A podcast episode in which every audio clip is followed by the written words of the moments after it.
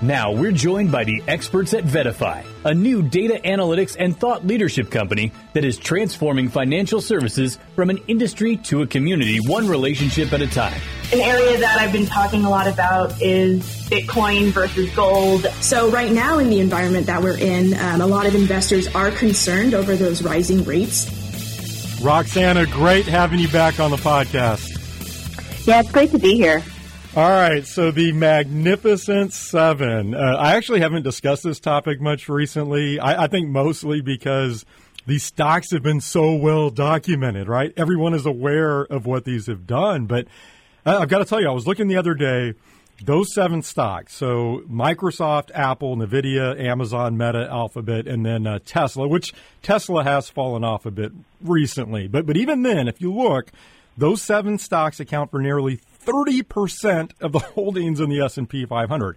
If you look at the uh, the Qs, the Nasdaq 100, we're talking about nearly 40% of the overall weighting. And so let's start with the the obvious question, which is does that type of concentration concern you, or is that just part of the deal when you invest in uh, market cap weighted indices? Right, you, you, get the benefit on the way up and potentially have some greater exposure on the way down. How are you viewing this right now?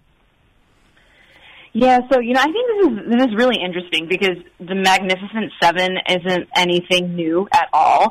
Um, but I feel like all of a sudden I'm hearing about this several times a day. So it's just it's this really weird phenomenon, and I think it's partly because um, you know, large cap tech names, they've provided growth while feeling safe. Um, so I think that's even more important in the environment that we're in right now. And then plus you have all this new hype driven by AI. But you know, as I said, these stocks have been in the S&P 500 for a while and they've always been in a, been a large portion of it, you know, and that's been growing, but um not that significantly actually. And as you said, that's that's kind of the whole purpose of a, a market cap weighted index or ETF, right? So that amount has been growing, um, and I think that is the part that is concerning a lot of people. But you know, I think these are attractive names. They they drive return, but obviously the issue is, you know, what if there is a downturn or some sort of tech bubble crash. So, you know, I think it's not really um, that concerning if your overall portfolio is fully diversified. But if you're investing in multiple ETFs and getting exposure to the same handful of stocks over and over again,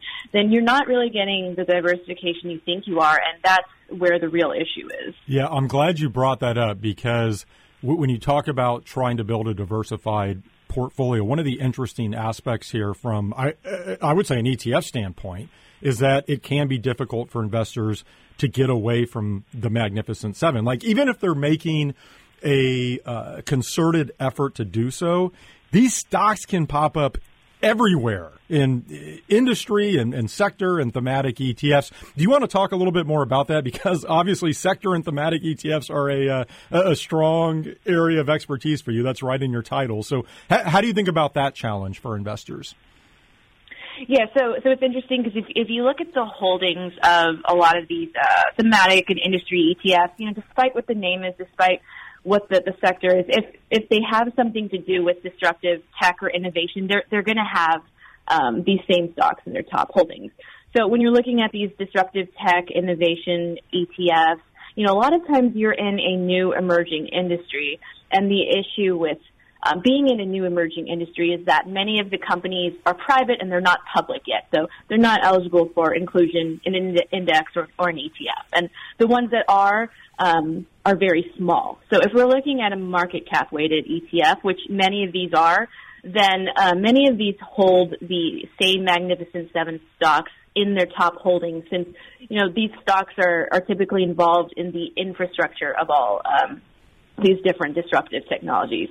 So if you look at an electric vehicle ETF, um, like I, iDrive is a big one, that has about uh, 15% exposure to these stocks. And then um, AI ETFs, I'm using chat for example, that has about 30% exposure to these stocks. So, you know, I think the key here is just to be aware of, of what's inside your ETF and know what you're really investing in and how that fits um, in the overall context of your portfolio. In terms of say the S&P 500 or the Qs, I, I think we're both in agreement that obviously – the concentration can be a good thing if you've been on this ride for a while, right? So I, I, again, I pulled some performance figures th- this morning. The S and P 500 is up 21 percent over the past year, 33 percent over the trailing three years, nearly hundred percent over the trailing five years, so on and so forth. We could keep going back, but let's say investors are feeling like now is the time to take some risk off the table. That they, they feel like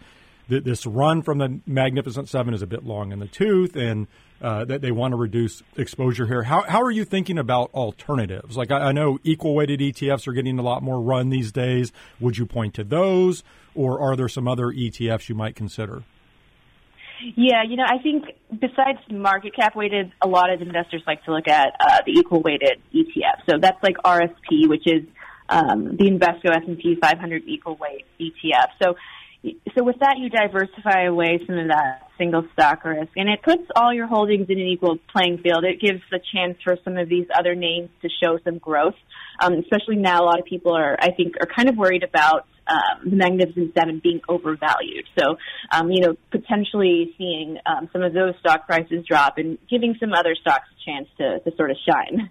And there's also revenue weighted ETFs, um, RWL, for example, that's the Invesco uh, S&P 500 revenue ETF. So holdings are, are weighted by revenue. So that's essentially weighing by performance. So it's, it's a little bit different way to, to look at things. So you know, good options out there. Um, but if you look at performance, I mean, SPY has actually done pretty well, and on an annual basis, it's outperformed equal weight and revenue weighted options over the past five years or so, except for 2020 and 2021. Um, so, you know, I think the best option for the majority of, of investors might just be to stick to SPY and just try not to over allocate in the remainder of your portfolio. As I said, you know, make sure you're diversified with not just fixed income, but also not putting all your equities in, in tech or disruptive tech or innovation.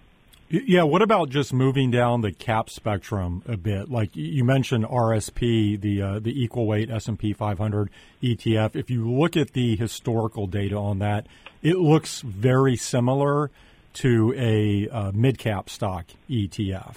And so I'm wondering, you know, could you move down to mid caps or at least add some exposure to mid caps to diversify something like SPY or look down to small caps? I'm going to visit uh, later on here with a portfolio manager on a small cap ETF. Is that a place to look? Any thoughts just on moving down the cap spectrum?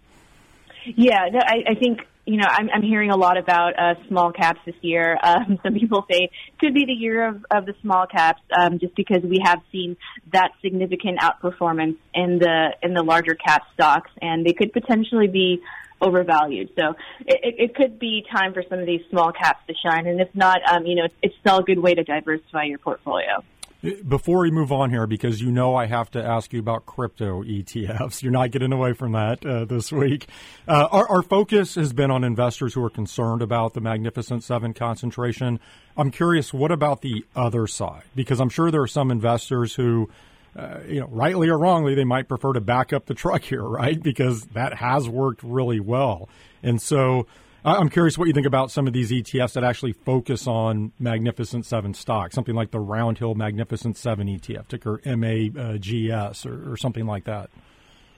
Yeah, I mean, so there's literally an ETF for everything. So, of course, there are ETFs that follow the Magnificent Seven. So there's a couple um, that I know of. So there's there's MAGS and YMAG, and you know, I think for the majority of investors, it's it's probably just easier to buy single stocks. But you know, I also think when we have these um, highly specialized ETFs, uh, you know, by the time they're approved and launched, a lot of the hype has already died down. So I think you're missing out on some of that um, initial price performance that that you would have gotten in the beginning.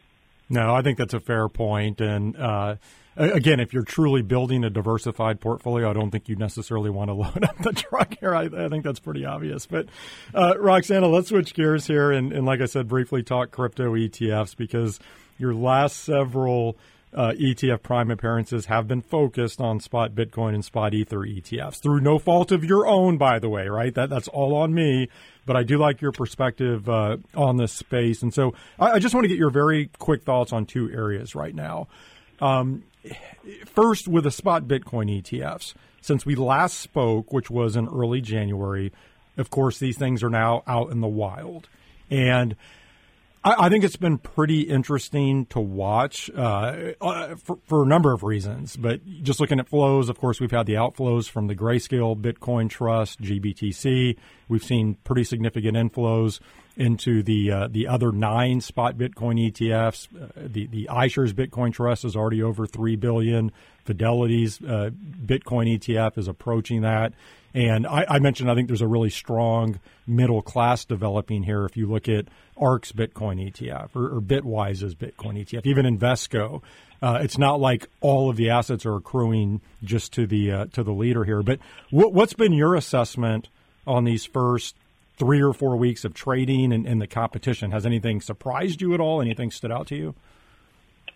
Yeah, I mean, I think the thing that most surprised me was um, was how Bitcoin prices reacted. Um, you know, I don't think I'm alone in this, but I really thought this would drive the market a little bit more. Um, but looking back on it, I, I think it does make sense. You know, a lot of that was probably already priced in because this whole approval process was just like really slow and painstaking. So I think by the time they were officially approved, um, everyone already thought it was going to happen. Plus, we had that that uh, Twitter or X fake out the day before where we thought they were approved, but then they weren't. Um, and then I think the selling pressure from from Grayscale was a little bit more than I imagined. Um, so so it does make sense looking back on it, but it, w- it was still a little bit surprising to me to see um, the market not really react um, in prices. So yeah, yeah, that that was that was uh, that was really what stood out to me. Yeah, I think GBTC goes without saying. It just is muddying the waters right now. I think it's tough to get a, a good read on its impact, both on the, the, the, price of Bitcoin, but also just on the competitive dynamics uh, w- within the spot Bitcoin ETFs themselves. A- anything just on the spot Bitcoin ETF competition that stood out to you, or has this gone?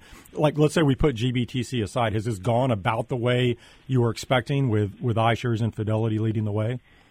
Yeah, I, I thought it would be a, a little closer. Maybe I know a lot of people. I, I was probably in the minority, but I know a lot of people saw BlackRock and Fidelity and figured they would take a lot of that share. But you know, I thought there would be a little bit more competition, especially with the fee war and some of these big crypto players like ARK 21Shares and Bitwise. But as you said, they're not that far behind, and I think it's it's actually pretty cool to see you know such similar products, but then have not just two, but like four players really um, stand out. So, so it has been it has been a little bit interesting, but you know, I, I kind of expected those two to do a little bit better um, flows wise. Yeah, and what's interesting too is I feel like the marketing war around this is really just getting started. I don't think we fully have seen everything that these issuers are going to bring to bear in, in trying to uh, get the word out on these. So I, I, think it'll be fun to watch moving forward. The, the other question I had for you, Roxanna, was uh, around spot Ether ETFs. So I, I, think now that the SEC has approved spot Bitcoin ETFs, naturally everyone is looking towards potential spot Ether ETF approval. People can't help themselves, probably including me. And again, this is a topic you and I have discussed in the past that if you just take a step back and you consider that we have CME traded Bitcoin futures, we have CME traded Bitcoin futures ETFs, and then, of course, following the Grayscale court victory, we now have spot Bitcoin ETFs. And so if you if you take all that and then look at the ether side, we have CME traded ether futures. The SEC approved CME traded ether futures ETFs. That was back in uh, what early October. And so I think if you just use some very basic logic, that would seem to bode well for spot ether ETF approval, which I believe the final deadline on the on the first wave of those comes up in May. Um, do you still agree with that, or, or, has anything changed in your thinking around this? Because I think that's where your head was at last we spoke. Was that yeah, that logic makes sense. Do you still agree with that? Yeah, I, I think that that logic still makes sense.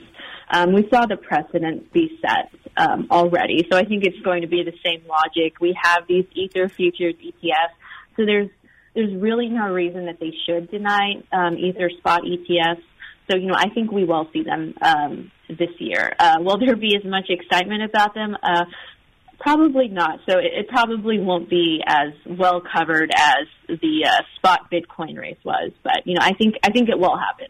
Do you think there's any um, sort of out here for the SEC? Some sort of rationale they could come up with? I know some people want to point to whether or not they classify Ether as a, a security or not. I mean, I think everything we've seen thus far. They haven't fought the CFTC on the CFTC's classification of Ether as a non security commodity. As I mentioned, they approved the Ether futures ETFs, which you, you would think if they were going to argue against Ether um, being a commodity, or they want to make the case that Ether is a security, they would not have approved those ETFs. Um, I mean, is there anything that you could see happening here? Of course, the SEC can do whatever they want at the end of the day, but you know they, they could face a lawsuit depending upon what the rationale for uh, for denying these would be. But is there any anything that you can see that looks obvious to you on how they could somehow deny spot ether ETFs? Yeah, I mean that's the only thing I'm seeing. I've I've I've been hearing a lot about the classification issue. Um, that's maybe where it can get a little bit muddy. Oh, is it a security or is it a commodity? But you know, I still have my same opinion that you know if if they did approve if they approved the Ether futures ETFs, they should approve the um, the Ether spot uh, ETFs. Um, otherwise, they'd probably be opening themselves up to lawsuits like we saw with Grayscale.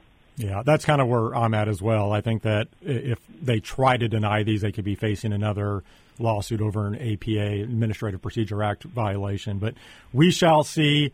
Uh, programming note: I, I promise listeners, I probably won't be covering that story quite as much as I covered the spot Bitcoin ETF story.